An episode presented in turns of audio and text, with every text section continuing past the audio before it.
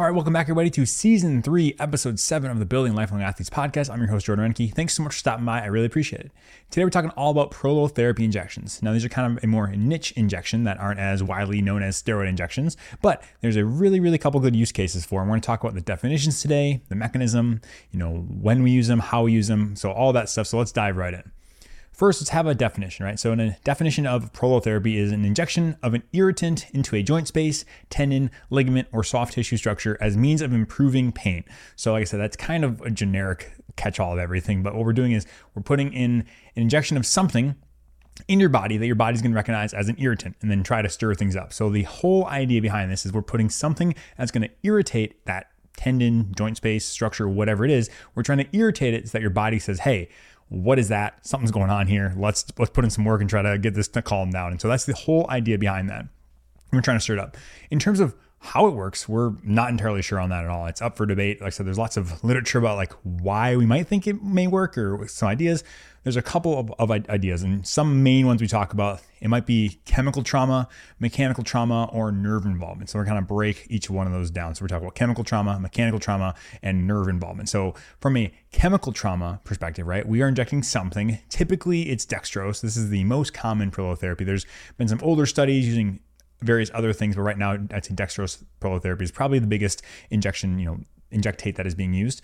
And what the idea is behind this is, you know, dextrose, which is essentially sugar, you know, this dextrose gets transported via GLUT one or four channels in the cell. So if we go back to like carbohydrate metabolism, like how glucose is taken up by cells, these are these GLUT transporters, and these GLUT transporters take this dextrose into these cells, you know, in the area around the injection, right? So let's say we inject in the knee joint, the tissues and the cells around the knee joint start absorbing this dextrose, right? So what this might ha- might happen is this leads to an osmotic effect, which increases the release of water and lipids from nearby cells, and then essentially creates low-grade inflammation in the area, right? So we are, once again, sugar's getting taken in by the cells. Cells are like, whoa, what's going on? They kind of produce all these lipids and some some inflammation. And then what that low-grade inflammation locally does, this produces cytokines and activates fibroblasts, chondrocytes, and nerve cells. So like what that means is essentially step one, inject the injectate, right? So something that's stirring it up. Step two is that then we say, oh, like this is kind of going on. They kind of create some low level inflammation, and then your body ramps up and says, okay, well, let's bring in the big guns. We're bringing in some cytokines, fibroblasts, chondrocytes. So fibroblasts are responsible for, you know, creating growth factors. Chondrocytes important for making, you know, ca- you know, cartilage and whatnot. And so like I said, it's kind of just trying to stimulate all these things there, trying to irritate it, saying, hey, something's going on and we need, you know, to bring in the reserves. Kind of, it's almost like we're triggering an immune response. It's not an immune reaction. I want to be clear on that.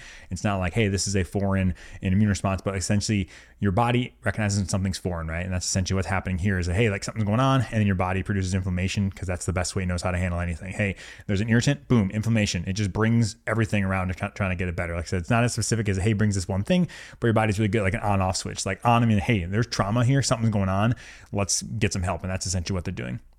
There's been studies showing that a twelve point five percent dextrose solution is kind of, you know, the area where we start to see inflammation or not. Meaning if it's below that, we tend to not have the inflammatory response. If it's above that, we tend to see that. You know, one study showed that a twelve point five percent dextrose solution triggered chondrogenesis, which is chondrogenesis essentially um, ramping up of the cartilage cells, which is pretty cool. Like I said, that has not been reproduced a ton of times, and that's just kind of mechanistically. So I'm not saying if you get prolotherapy injection, you are going to increase your cartilage back. But like I said, that's kind of the idea, is that we're putting in this irritant, so this higher concentration of dextrose to kind of create this inflammatory response.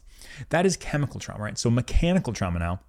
This is going hand in hand with that injection, right? So anytime we're bringing a needle into the area to drop off the injectate, we're going to do some mechanical trauma as well, right? We did the chemical by injecting what we had in there, and now mechanical is like, well, you're rubbing a needle on there, it's going to cause that. But a lot of times with this injection, we'll also have additional needling. So we'll do direct needling um, with the, the needle kind of going multiple passes through the area just to kind of irritate it specifically. And the idea is that when we do that, it may stimulate repair by releasing certain healing factors, things like gene-related protein, uh, bradykinin, prostaglandins, once again, just releasing all this good stuff.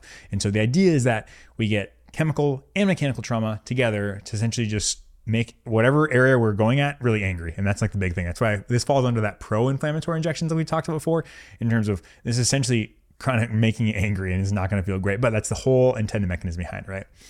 And then we also have nerve involvement, right? So like when you might be saying like, well, nerve involvement, how does that make sense? Well, we're not entirely sure, but sometimes the way we kind of been seeing here, the prolotherapy may actually activate pain receptors and then downregulate them via things like substance P and C G R P and nitric oxide. And so the idea is that for whatever reason, this dextrose, this foreign substance, you know, kind of might actually downregulate our nerve responses. So that might be why we get some of the pain response from these. Once again, these are all theoretical. Nothing is set in stone in terms of prolotherapy literature. It's not the most robust thing in the world. Like I said, there are a decent amount of studies, but it's if anyone says they completely understand the mechanism of this, they're probably lying. But the general idea is we're creating chemical and mechanical trauma to then bring up inflammation and healing factors and trying to just help your body augment its natural healing response.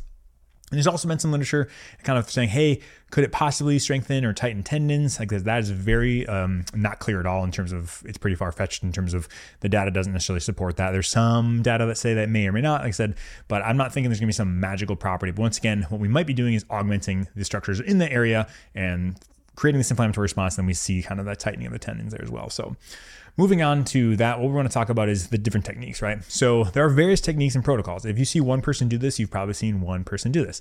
You know, this, like I said, it's not the most widespread injection. And so it's kind of like who you've learned from, right? So like these disciples of this program do it this way and you learned here, so you do something different. So just something to consider. Everyone's going to do a little different.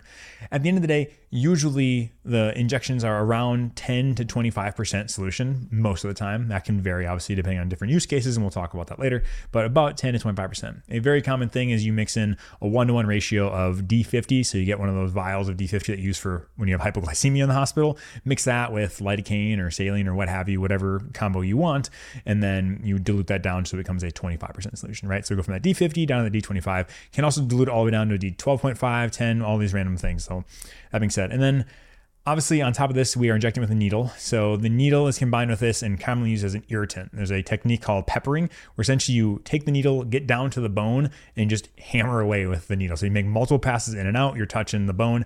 You know, usually we do this with lidocaine. So as we're going, we're putting lidocaine so it becomes numb and you just feel pressure.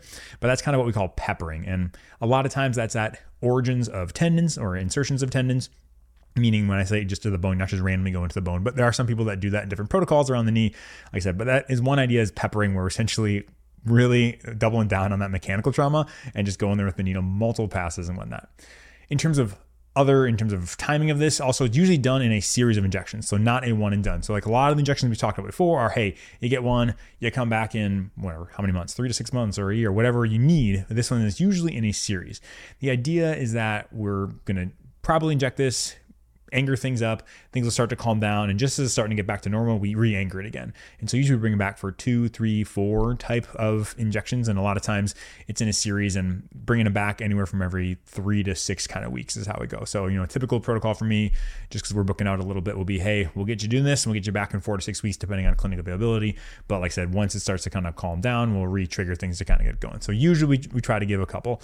And like I said, it's not torture when we do these. We do the peppering, but like the needles are usually not too big. So it's not like we're going in necessarily with a huge, huge needle. But that being said, if we are going with a big needle, we'll try to get some lidocaine or an anesthetic there, because we're not trying to torture anybody. But that's the general idea for tendon stuff, right? So that's tendon stuff. Other injections, you know, you can use it for arthritis of the knee. You can just inject it like normal, right? So you go into the joint space, inject it, bada bing, bada boom, you're done.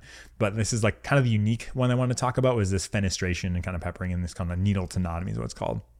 When we talk about patient considerations, you know, risks, benefits, all that stuff. Risks are like any other injection, right? Pain of pain, bleeding, risk of infection, could have damage to a nearby structure. But, you know, the new thing is kind of we could have some nerve irritation from a chemical agent. So that dextrose can sometimes be irritating. And once again, when we are doing this injection, it is never just a standalone treatment. It's always should be with P T, kind of get stuff going, make sure we're getting the body moving, be strong, kind of working on therapy and an end goal there. So it's not a standalone injection as well. In terms of literature, we're going to talk about this. It's, there's not a ton of data. There's lots of small sample sizes. And at the end of the day, though, the big buckets it kind of falls into are tendons and osteoarthritis. So the most data that we have is either for tendons or osteoarthritis.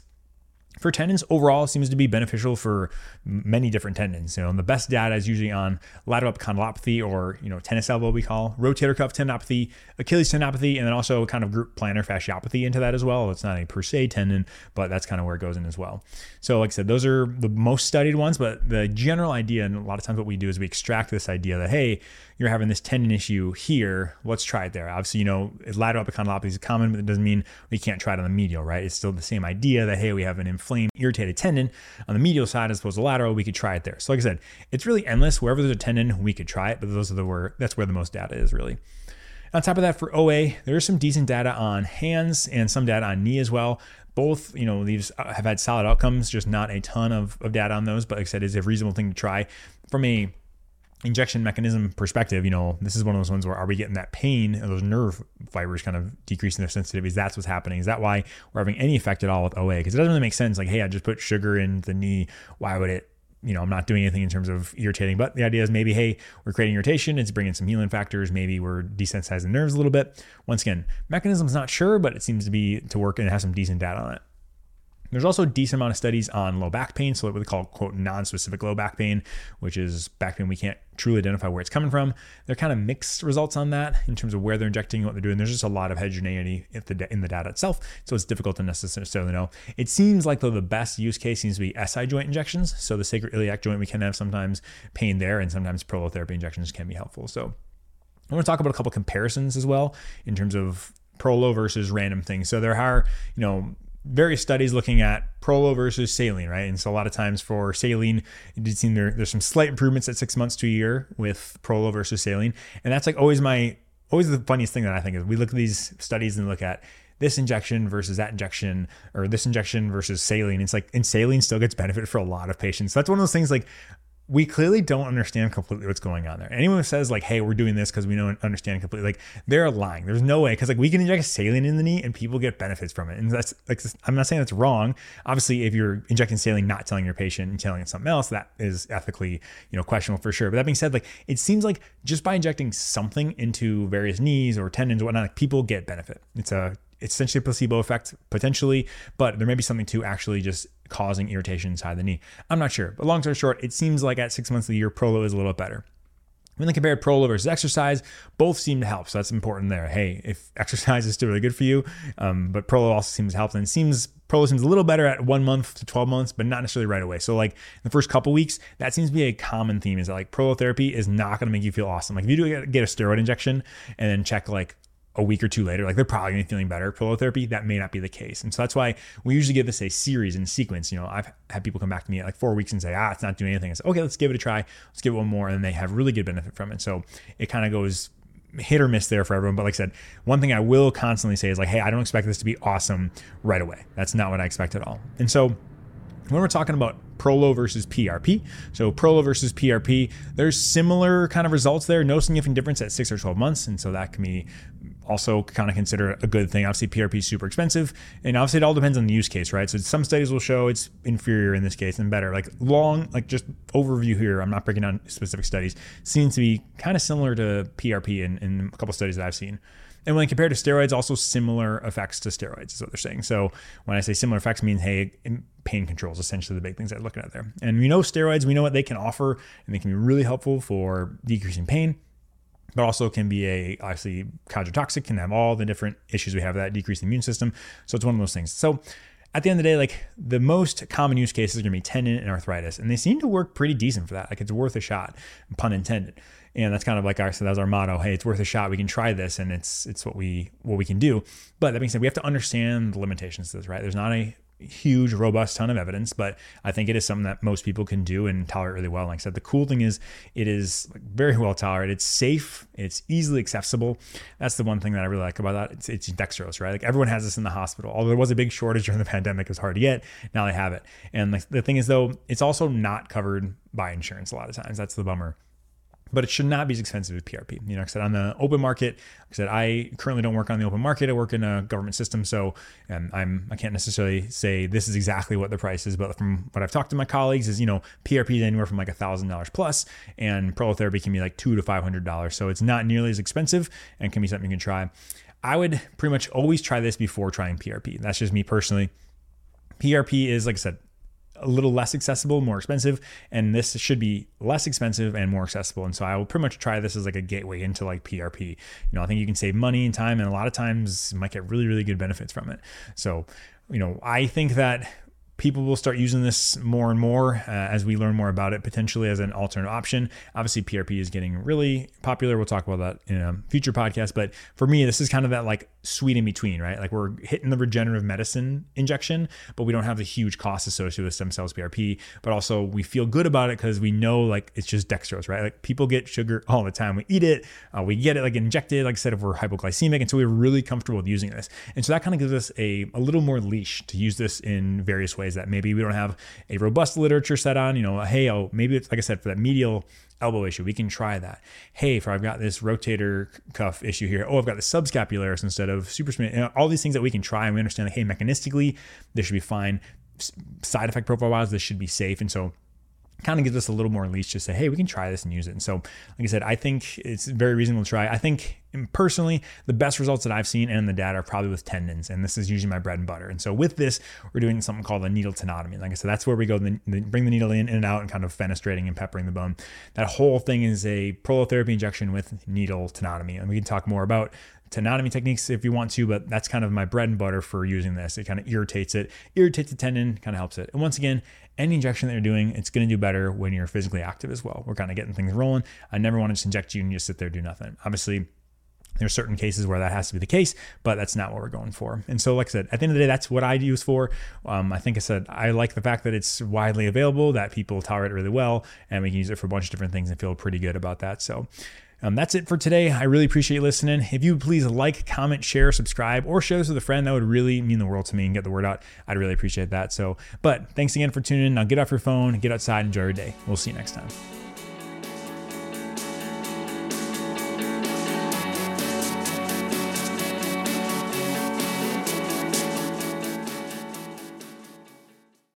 Disclaimer. This podcast is for entertainment, education, and informational purposes only. The topics discussed should not solely be used to diagnose, treat, or prevent any condition. The information presented here was created with an evidence-based approach, but please keep in mind that science is always changing, and at the time of listening to this, there may be some new data that makes this information incomplete or inaccurate. Always seek the advice of your personal physician or qualified healthcare provider for questions regarding any medical condition.